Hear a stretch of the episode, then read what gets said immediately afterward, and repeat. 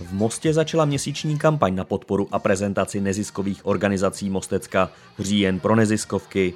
Na úvod se představili společně v Radničním parku. Akce Říjen pro neziskovky je už mnoha letá aktivita, na které se město moc velmi podílí a za úkolem eh, celé té kampaně je osvětlit Mostečanům, cože tady můžou od neziskových eh, organizací vůbec vidět, co můžou od nich očekávat. Říká za organizátory Tomáš Smrš. Kampaň se koná pod záštitou náměstkyně primátora Markéty Staré. Už 15. rokem se scházíme právě v rámci akce Říjen pro neziskovky a občané města Mostu mají možnost vlastně poznat, jak jejich služby fungují, ale třeba jaký program nabízejí. Návštěvníci úvodní prezentace se mohli seznámit například s Tichým světem nebo se střičkami. Naše cílová skupina jsou lidi s postižením sluchu. Nabízíme tři služby, sociální rehabilitaci, odborné sociální poradenství a také tlumočnické služby.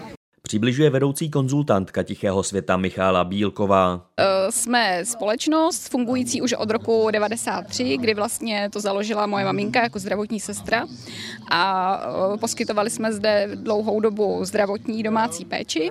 Pak jsme v roce 2012 k té domácí zdravotní péči přidružili pečovatelskou službu a teď rok e, máme nově otevřený domov pro seniory. Říká jednatelka sestřiček SRO Valerie Srbková. Jak důležitá je vůbec práce neziskových organizací? Myslím si, že je vlastně nenahraditelná, protože neziskovky přicházejí tam, kde státní nebo příspěvkové organizace už nemůžou působit, nebo to třeba není ani moc vhodný, že by docházelo k nějakému střetu zájmu mezi státem a, a tím klientem. Takže neziskovky vlastně tam jsou prostředníkem. Vysvětluje vedoucí koordinační skupiny komunitního plánování sociálních služeb Most Petr Fadrhons. Mostecké neziskovky budou dále během října pořádat dny otevřených dveří.